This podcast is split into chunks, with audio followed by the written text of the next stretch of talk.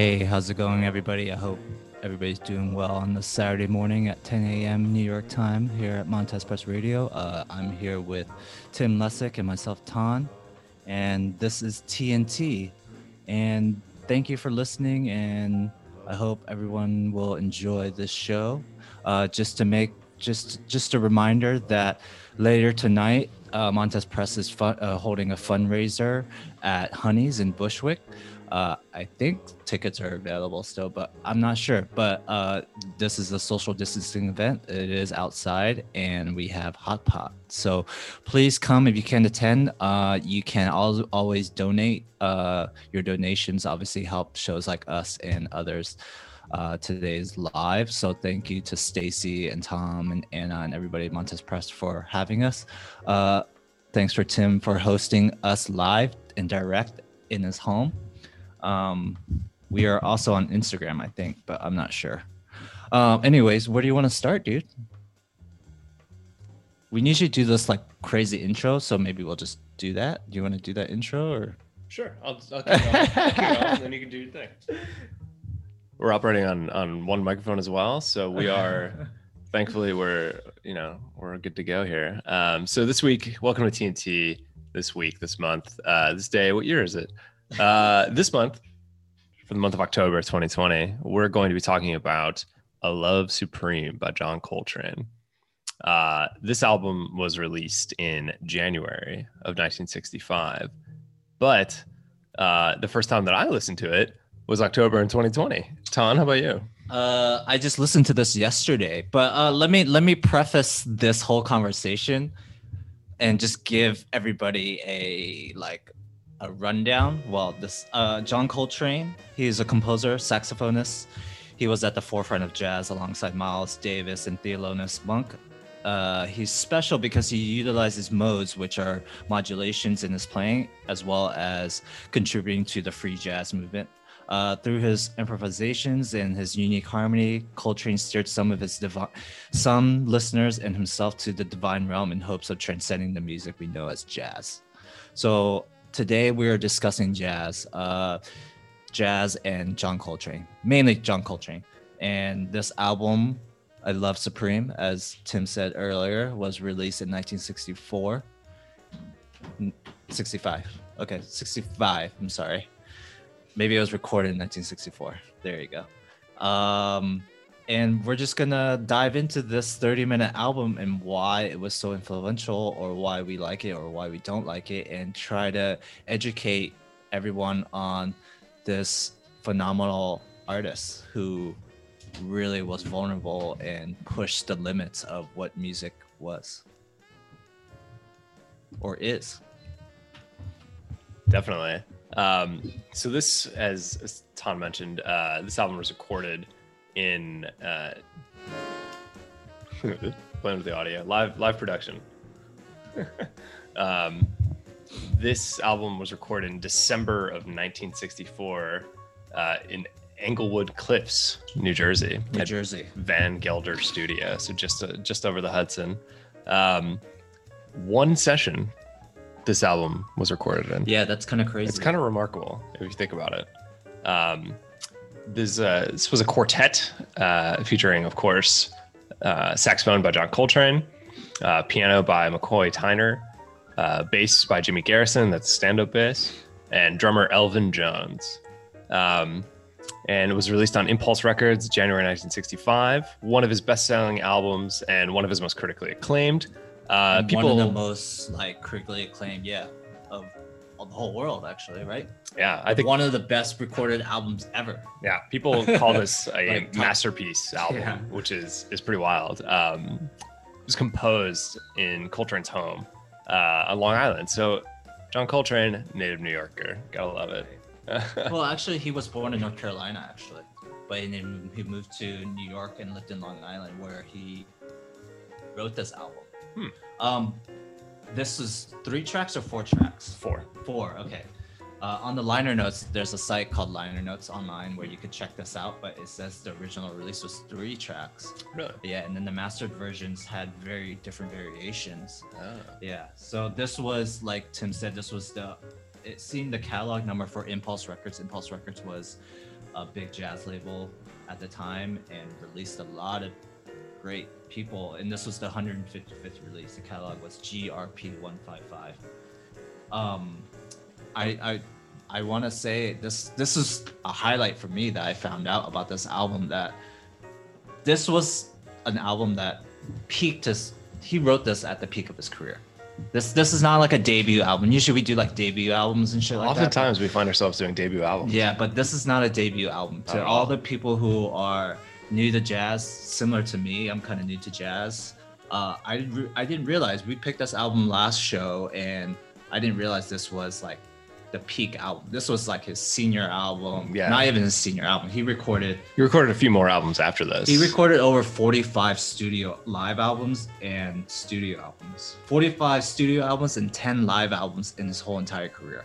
That's pretty fucking impressive. and he died at the age of 40. So Yeah. let's put this into context how just incredibly productive, especially the later part of Coltrane's career was. Yeah. Um this album specifically what we what I found out is that he locked himself he locked himself he he was living in New York, he was gigging, you know, getting, you know, living the life of a jazz saxophonist playing gigs with Miles and Thelonious Monk and whatnot. And he decided to write this album out in his house in Long Island from the distractions of the chaos of the city and the scene and and whatnot. And he locked himself in a room for five days straight and didn't come out. Really? Yeah. So this album was written in five days. Damn. Yeah. Even though it's only 30 minutes long, it's pretty impressive. And what I found out is that he right when he wrote it, he went straight to the studio and called everybody up and recorded it. Really? Yeah. Hmm. That's wild. I mean, you know, written five days, recorded in one session with a quartet. Uh, that doesn't often come together like that. Yeah. Um, you know, one could say that there it was a divine, Yeah, uh, and we'll get some more of that idea later. Uh, divine intervention of sorts to get this done in such a productive and um, synchronistic manner. I think it's, it's pretty incredible.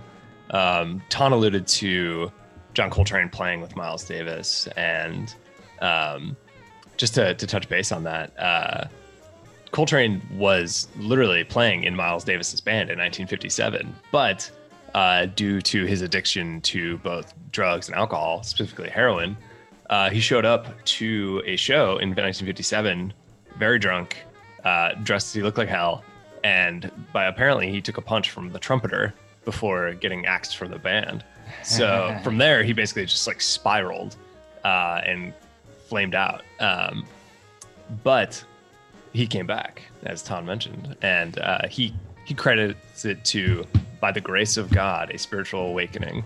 So Yeah, I it's funny because he was discovered by Miles Davis.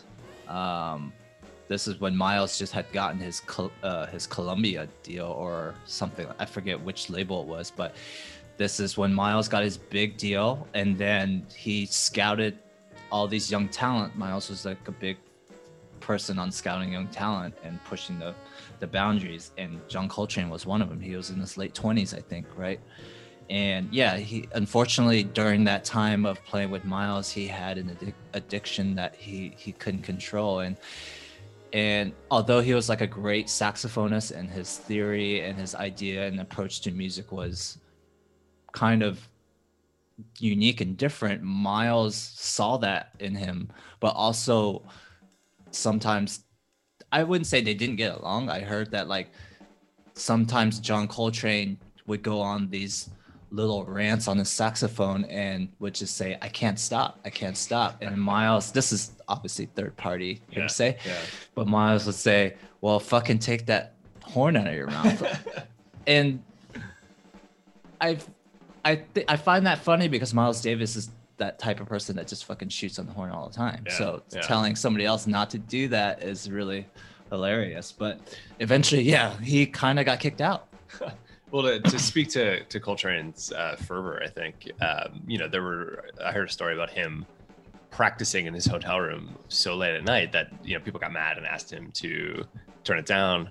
Um, and so what he did was he just fingered as opposed to as opposed to actually playing. He was Yeah. still like fingering, practicing by fingering, uh, which is wild, and that he that it was even like useful for someone. Um, Yeah, um, I think what makes I I I listened to this album for the first time last night. No. I'm not gonna fucking wow. well I, I tried listening to this track like one of the tracks like a week ago but like i only listened to it last night like i said like to you yesterday i pre- i tried preparing for this by preparing around john coltrane Okay. and the that's right. people that were around him Yeah. you know and So tell us a little bit about who the who the people were around him and what you did. Prepare. well miles davis was one of them um he was touring with miles davis and working around miles davis he also played with the Thelonious Monk and like Sun Ra and stuff like that. And what's crazy is what's interesting about John Coltrane, the saxophone is a tenor instrument, which is a lower sounding instrument. There's also the alto tax, alto sax, which is a higher pitch instrument, and he was a master at both of them because just um, he he's been playing since he was like maybe four or something like that. Um, and what's great is the tenor saxophone is not meant to be played the way he the way John Coltrane plays it it's not meant to be played such a high pitch. A tenor sax is not supposed to be played at such a high pitch. Um, because the range of the saxophone is more of the lower, which is I'm a tenor. If I was a singer, I'm a tenor. And if I was singing, this is the pitch of my voice.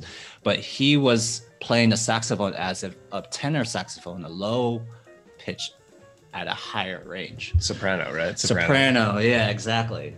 And people were not doing this. He was using the instrument as a as poetry. He was using notes and uh, rhythms and streams of consciousness into his music.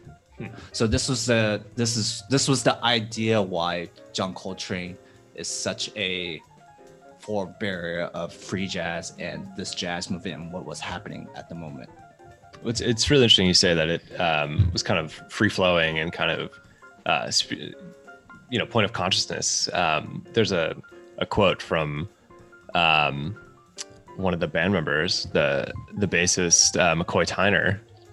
I'm sorry, the, the pianist McCoy Tyner, um, where they're talking about this album, and apparently Coltrane didn't really even talk about it uh, in terms of like what it meant to him or how he came up with it. Um, and Tyner says we didn't talk about a lot of things, uh, and Coltrane said to Tyner, "I respond to what's around me," uh, and that's the way it should be. You know, they they said that they couldn't wait to go to work, and it was just a wonderful experience. Uh, they didn't know what they were going to do, but they and they couldn't really explain why things came together so well. Um, but Tyner said it was it meant to be, and it's hard to explain things like that.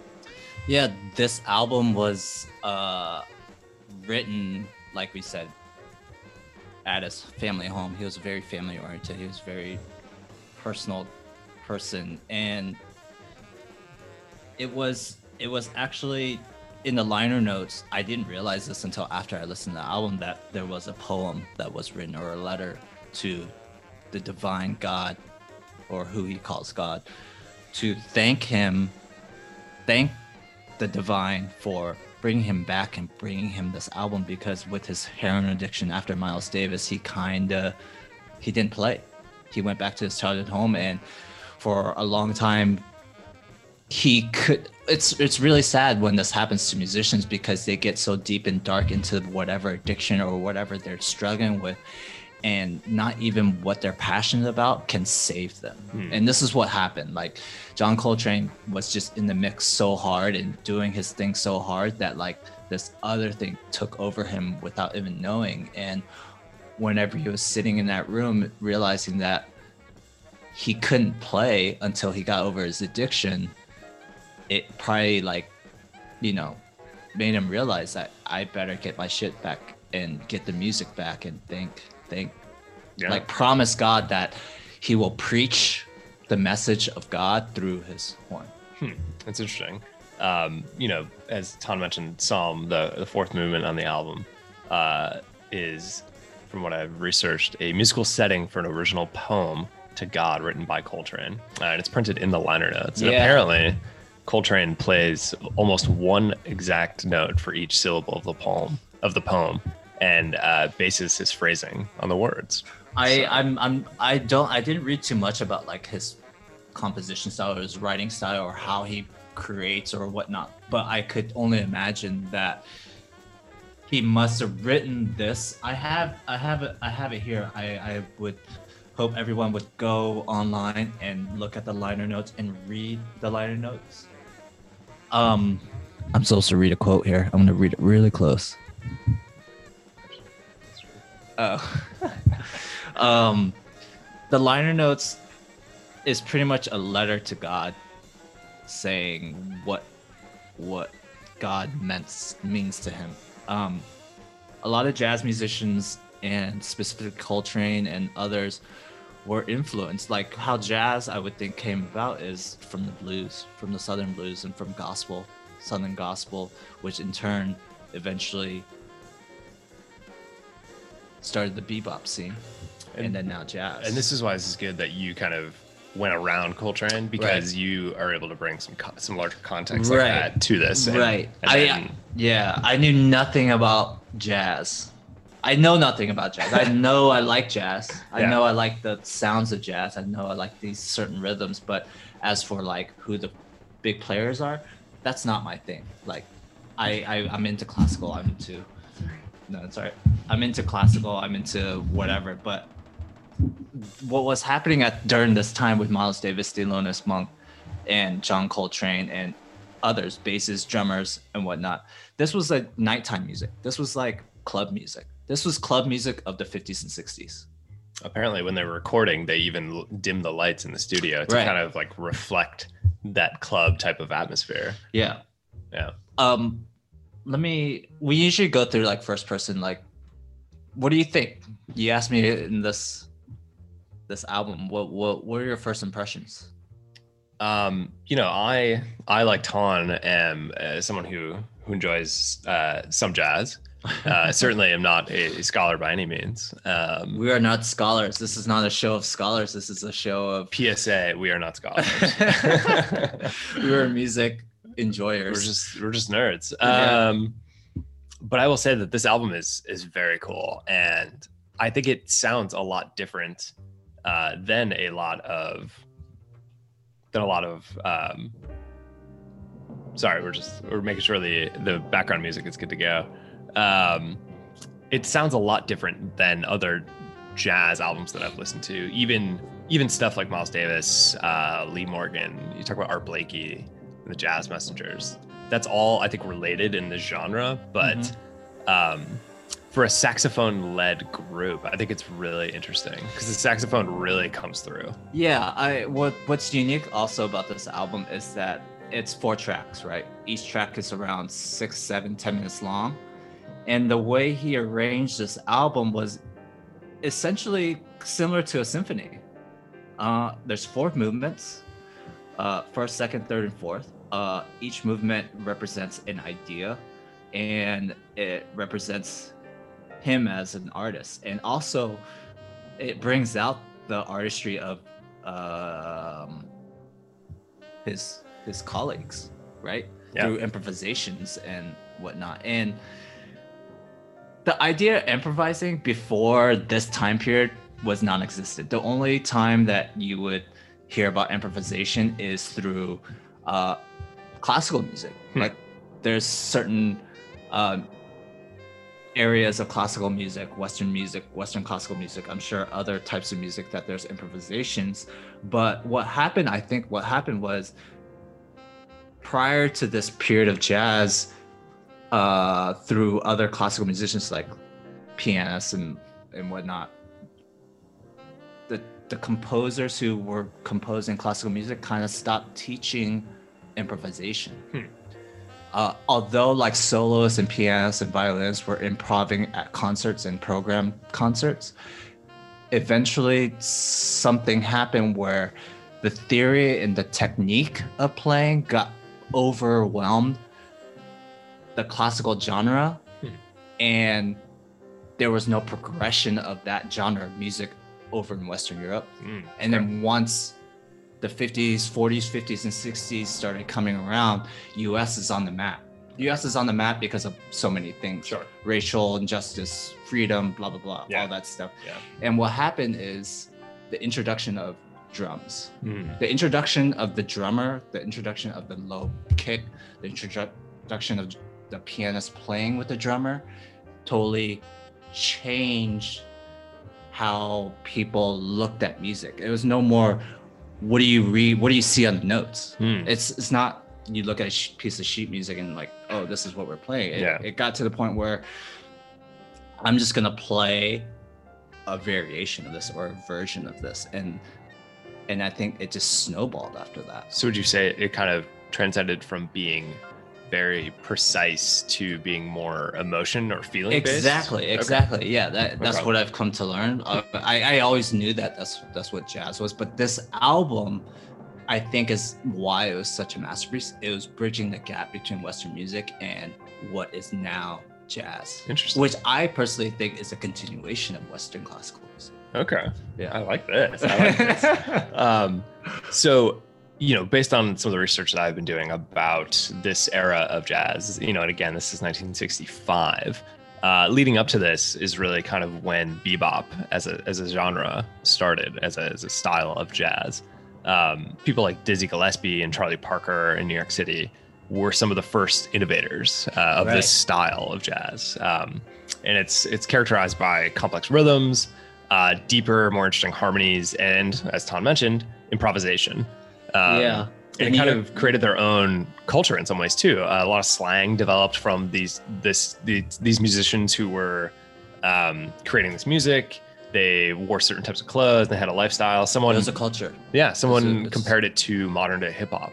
Actually, yeah, which is I. That's that's funny that you say that because like, I always when I was listening to this and just thinking about jazz and his Coltrane's contribution to jazz and music in general, I thought like, wow, this is just like Jay Z freestyling on the Breakfast Club or something, you know, like. But this is Coltrane with the saxophone. Yeah, So I just didn't put it together until now, yeah, which is really really cool. And so, you know, as as you start off with bebop as kind of the the foundation, which again is a new style of jazz. It's like in swing, the right? 50s. Like early swing, right? Uh, I think I think swing kind of leads Came leads into that, yeah leads into it almost. Um, so you know this this album is characterized as modal jazz, hard bop, and post bop, which were three styles of music that I didn't know existed until doing research for this. Um, so this was dance music. This was a club dance music. This is what you were listening to when if you went out. If we're, we're still going. bebop, bebop, you mean? Yeah, bebop. yeah. This is not like necessarily this the- album. yeah, not this album, but like in general, that genre in the fifties was Totally. bebop. And totally. That's what would if you went to Harlem or if you went to wherever. This is the type of music. Can I add to that, or Please. you want to finish? No, no, please. Well, the New York scene, what I've come to learn is was uh, Charlie Parker, Thelonious, Coltrane, Miles Davis, all these guys were hanging out on like 52nd Street, you know, Times Square area, Upper Harlem. Yeah. And what I didn't realize during this time is that musicians who wanted to play at a club specifically black musicians, needed a cabaret license. Oh. You needed a license to play this music if you were a musician at a club. So what does a cabaret license mean? It's just like a work permit, Oh, pretty okay. much, Okay. which was a way to oppress the black community Yeah. in joyfully enjoying and making a living uh, upon what they wanted to do, make a living with, which Interesting. was music, Yeah. which is really kind of crazy because with that hurdle, even with that hurdle, there's so many great musicians that came out, Yeah. you know? Mm-hmm. Absolutely. I mean, yeah. just the sheer amount of different artists playing and and further developing this type of, of music um, and spawning different styles. You know, if if jazz was the the foundation and bebop is a different version of jazz, then you have all these other types where you know it's just further and further progression of the genre. Yeah. Um, you know, based on improvisation, based on soloing, uh, based on kind of this this lifestyle that Yeah. uh, you know all these guys are living. So it's really interesting. it was a lifestyle. It, jazz was a lifestyle. Jazz was the moment. Jazz was jazz is.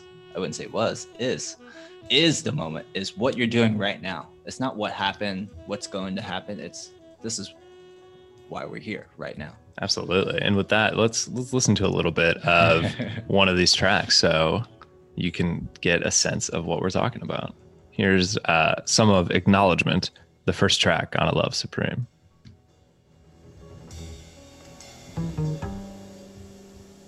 Mm-hmm.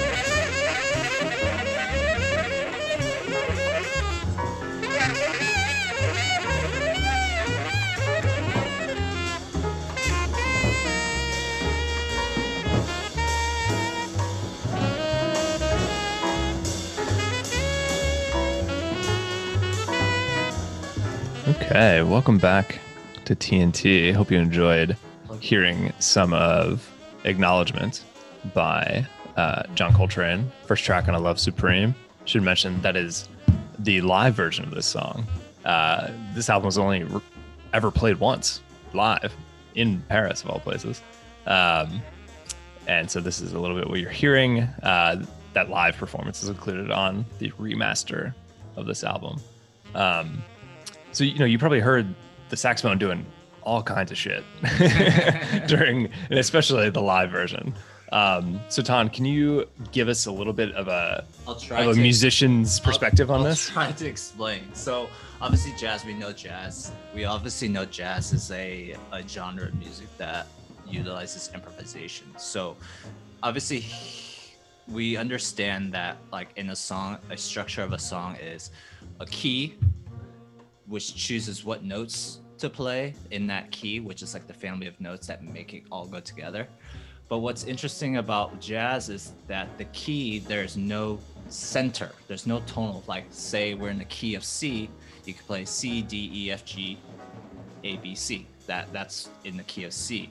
But in modal jazz, you're switching keys, you're modulating. You're ah, modulating from modulation, C. okay. Yeah, modes are just so C major to A minor, that's a mode. A is a mode of C, which is major is happy, minor is sad.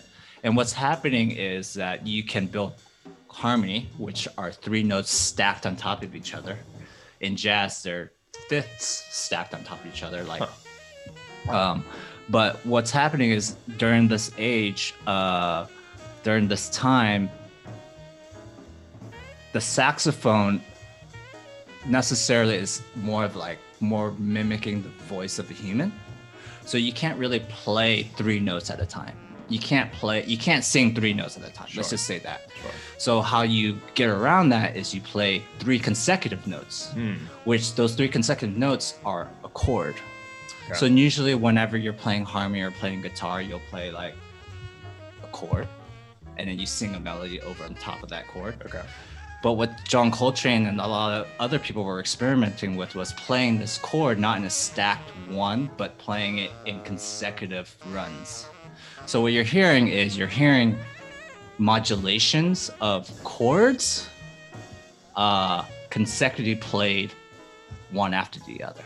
I don't know if that makes sense. No, no, no, totally. I mean, that's probably one of the uh, clearer descriptions of her. Because it, it's funny, you know, uh, Al and I were listening to this yesterday, and she she asked me, you know, what are the characteristics musically of, Yeah. of jazz, and of course, you know, you could say improvisation and those types of things, but technically, I had no idea. What is yeah? What is improvisation? Right. So it's improvisation is obviously like you think of a rapper and he's freestyling. Obviously, he has some words in his bag that he can pull out, but really, these are notes that are coming as a stream of consciousness after a lot of study and a lot of practice. Like you said earlier, he would practice until he fell asleep with his horn on his chest Yeah. you know so what john coltrane was doing he would say he would, he would express like there are so many chords there's so many combination of chords and so many combination of, of harmony that can go over melody that the reason why his sporadic consecutive notes was happening is because he was trying to fit as many consecutive chords in a row within a measure or within a time frame or within a beat or hmm. whatever. Because it was just a moment. That was just a moment. And it's like how far can you push the rhythm and how far can you push the harmony of it? And what's what's funny what's great about jazz is it's it's a reflection of what society was happening at the time. The inequality was happening at the time. Uh classical western music was a very hierarchical style of music. Uh you needed to do this to do this to do this to get to this point.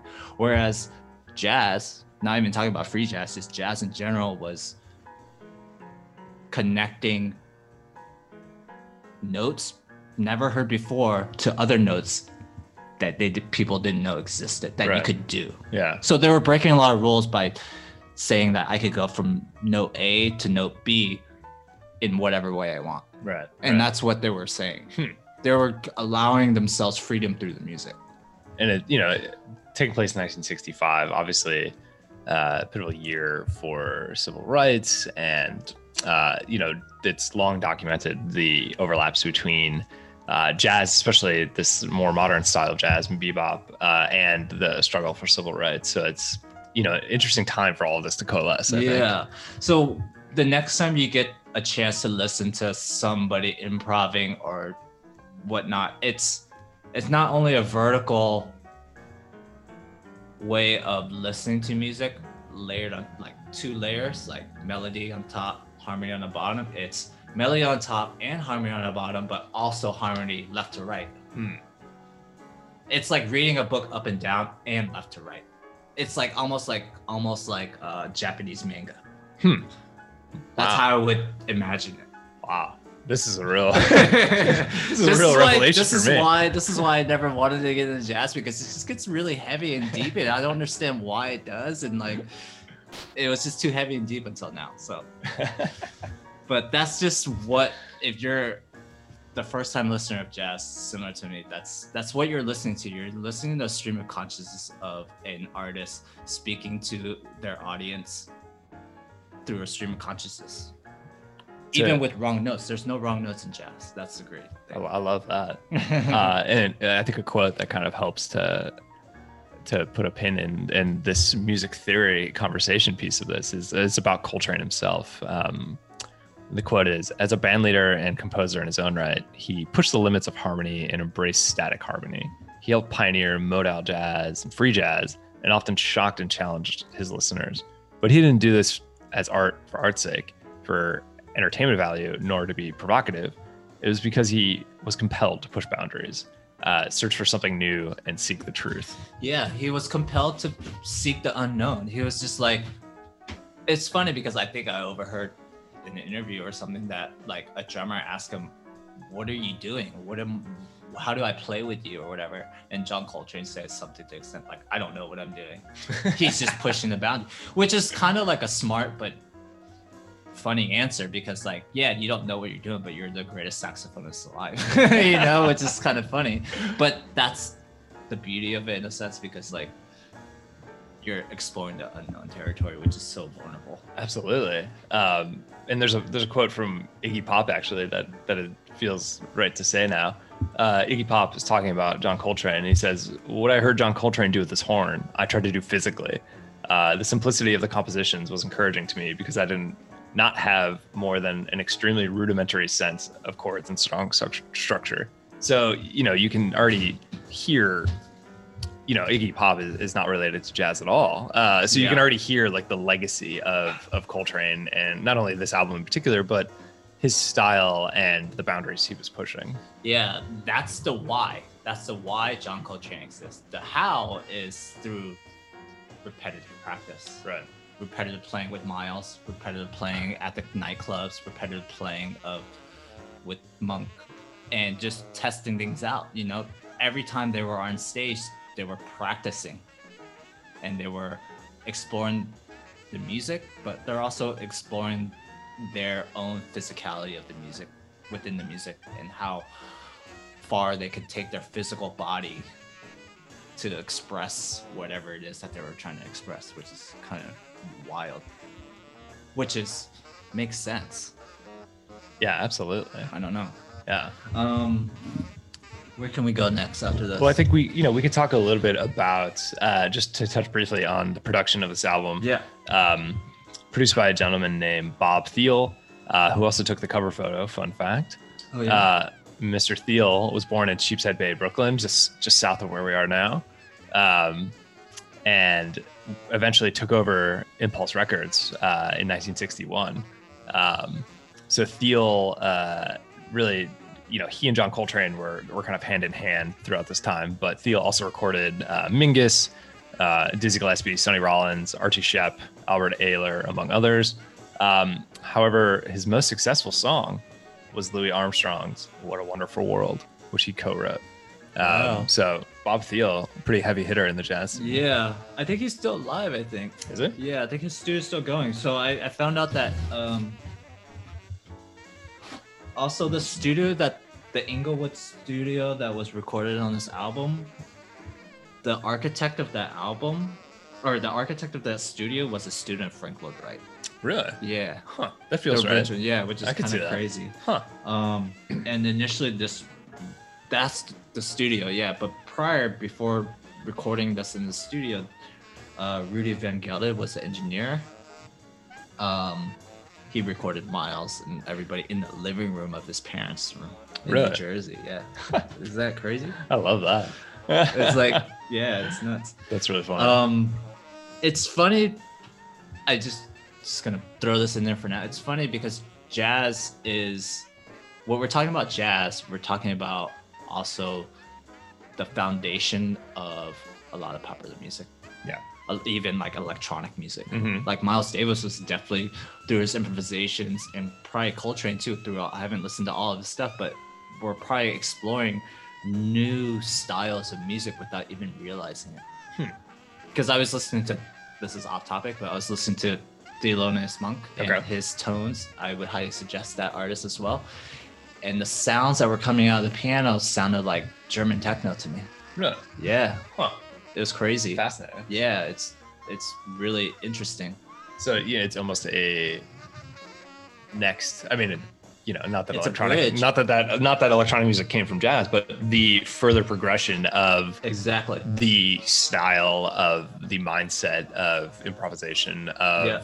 Uh, you know, la- the, the complex nature of, of Yeah, the and also this play on dissonance. Hmm, you know this this because like you got to think like classical back in the day were about perfection quote unquote perfection Yeah.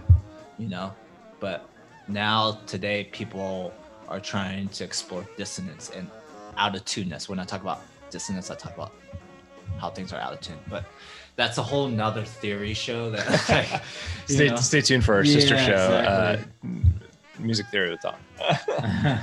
um, I have a question for him. yeah about this album specifically. Uh, do you think that this album is made for an audience, or do you think it's made for either Coltrane himself or just musicians generally? I think it was all of those. I think it was I think it was the only way for Coltrane to express his gratitude for his life. Hmm. So it's something that he had to do.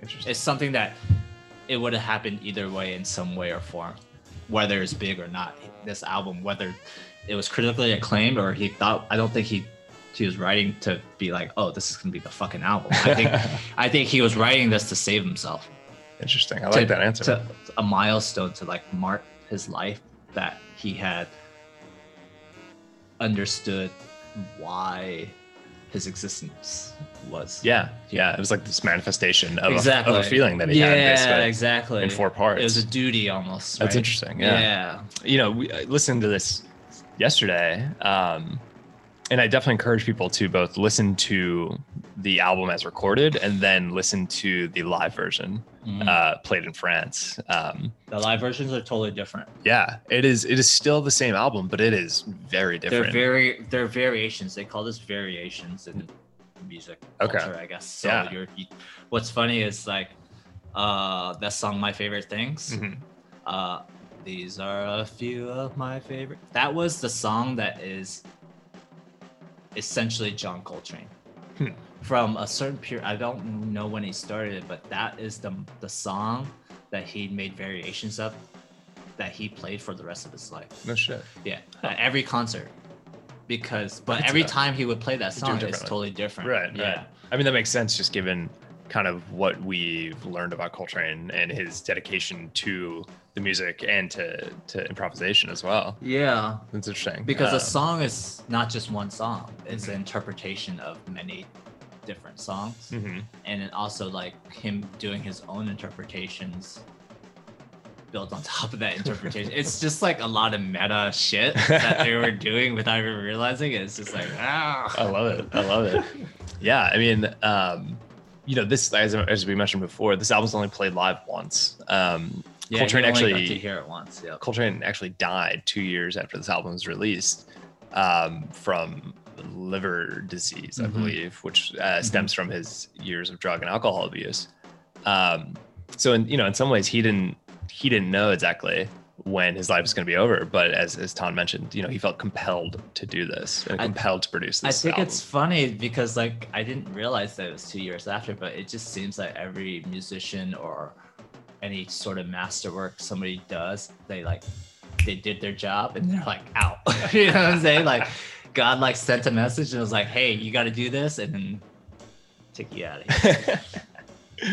yeah, I mean, it's it's certainly not my uh, spirituality is not my, my forte, but so you know, and I had no idea, kind of coming into this, how tied to uh, Coltrane's faith that this yeah, was. you you want to know a fun fact? I Should do. Should I do it? I'd I love to know- this I'd love to know a fun Okay, fact. we're talking about a lot about like divinity and God and religion and whatnot, and and a lot of musicians are influenced by that. But what's so funny about this is that Coltrane, I think, did transcend jazz and transcend life, and he left a legacy that is far beyond what we can understand. Because what I found out is in San Francisco there is a church that is dedicated to Saint John Coltrane. Saint, Saint John William Coltrane African Orthodox Church in San Francisco. Yeah, it was crazy because the the head reverend or priest or whatever you want to call it plays the saxophone and plays his music and preaches the gospel of Coltrane through Coltrane, amazing. which is They hold jam Wow. sessions every Sunday. That are five-hour jam sessions interspersed with liturgy, sermons, and fellowship. And their mission is to paint the globe with a message of a love supreme, and in doing so, promote global unity, peace on earth, and knowledge of the one true living God. yeah, yeah, yeah. I think like yes, they worship him as a saint, Yeah.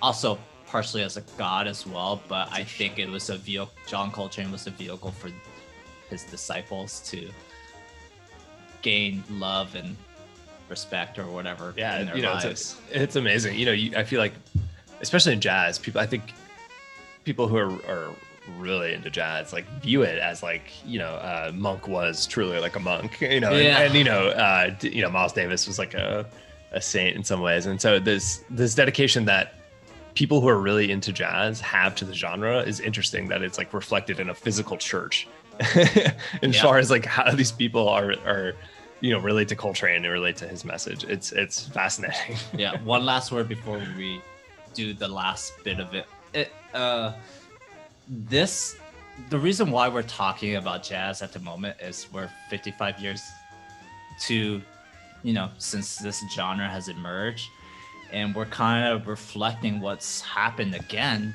now during this time. So i think partially for me personally is to learn what's happened during that time so that we can take what we learned from that time through the music through whatever that's happened during that time and try not to repeat those or try to make it better or try to educate others about it. So i think here in the next year or so you'll you'll hear a lot about the 60s you'll hear a lot about the 70s you hear about uh, civil rights and stuff because we're back at that Oh yeah, but yeah in, a, in a huge way. yeah yeah so Um, you know, just to to touch on a couple of reviews of this album, um, pretty much across the board, this gets stellar reviews, uh, even from the uh, cynical fucks at Pitchfork. Um, you know, they, they often have a pretentious take, but they uh, they love this album. Uh, in fact, they say uh, "Love Supreme" sounds nothing else. Sounds like nothing else in Coltrane's discography, and indeed like nothing else in recorded jazz, sitting at the nexus of so many competing musical ideas. whoa Yeah, pretty, indeed. pretty on point. I will say, uh, you know, we don't do this very often, but I found a negative review of this okay album yeah no there's from 1965 Yeah. uh, from a publication called The Guardian. Um, so they say there's a natural limit to the intensity which with which a musician may convey an, idea, and John Coltrane seems to has seems to have overstepped it. He has conceived the idea of devotional modern jazz, which on its own terms is as intense as a form as there is, but his execution of the idea is earnest to the point of being harrowing. wow Tough stuff from the yeah, Guardian. yeah, man. I think these are people who they had never heard this before. yeah, yeah. They just pretty British, uh, uptight ideals. yeah, they just had never heard anything like this before. And what's great is like people like John Coltrane and Miles Davis just didn't give a fuck. They're just like fuck you, Yeah, not at all. It's Yeah. great. and they're just doing them. And that's what's the, and that's what I think everybody seeks to be is just to be themselves, and that's why I admire these guys. I love that. What a, what a beautiful, what a beautiful note to start to go out on. I love it. Thank you for that. Um, Anything else you want to say before we before we I, wrap I up want and to play say, another just, song? I'm just gonna do a really quick context of like where we were at of the political landscape Oh, yeah. during that time. Uh, LBJ was president. Vietnam War was going crazy. Uh, the Civil Rights Act of 1964 was established. Um, let's see what else. Uh, Bobby Kennedy was just the U.S. attorney at the time was just nominated as the Democratic presidential nominee. Um, gas was gas was or loaf of bread was at third 21 cents. Um, and the British invasion was happening with music. Beatles, Rolling Stone. Big this- time, this- especially on the charts. Yeah. Uh, Jack Ruby, who shot Lee Harvey Oswald, was convicted a year after. Um, and Roald Dahl's Charlie and Chocolate Factory was written during this time. Uh, Muhammad Ali was in Nigeria fighting. Uh, what else? The Olympics was were in Tokyo, Oh yeah. and um, and the high speed rail in Japan was happening. There was a lot of other. There was like civil war in like Turkey and Croatia or Yeah. Cyprus Hmm. and whatnot. Um, but this was a hot year. Oh yeah. I mean, it, you know, as, as Ton mentioned, uh, the British invasion. Mostly the charts were dominated by the British invasion or by like Mary Poppins soundtrack. Uh, you know, still a very uh, popular music was still leaning towards that very um, wholesome kind of sound. Yeah. Um, but there's you know there's really no jazz in the top 10 singles or albums uh, throughout 1965 but um, Yeah, you know, i would argue that the legacy here is far greater than uh, you know uh, some of these bands that are on the top you know Yeah, this this was New York dance music. This was like this was like going to the den in like East Bushwick for some crazy techno rave, but you're actually going to Harlem to see Coltrane play. Smoke cigarettes and, Yeah, and listen to jazz Yeah. I love it. Right, Um, So let's we'll play uh, one more song on the way out. Um, but before we end, please uh, do check out the Montez Press fundraiser this evening. Um, go ahead to their Honey's. website for more details at Honey's. Um, thank you to Stacy and Thomas and Anna for having us as always. And uh, hey, gang, there's something going on on Tuesday, uh, November 3rd. It's the election Oh right. please, for the love of uh, Saint John Coltrane, go out and vote. Don't sit this one out. Don't be an asshole. Take a stance. Make a difference. And please go out and vote. awesome. And with that, we'll play a little bit of uh, Psalm, the last track on A Love Supreme on the way out.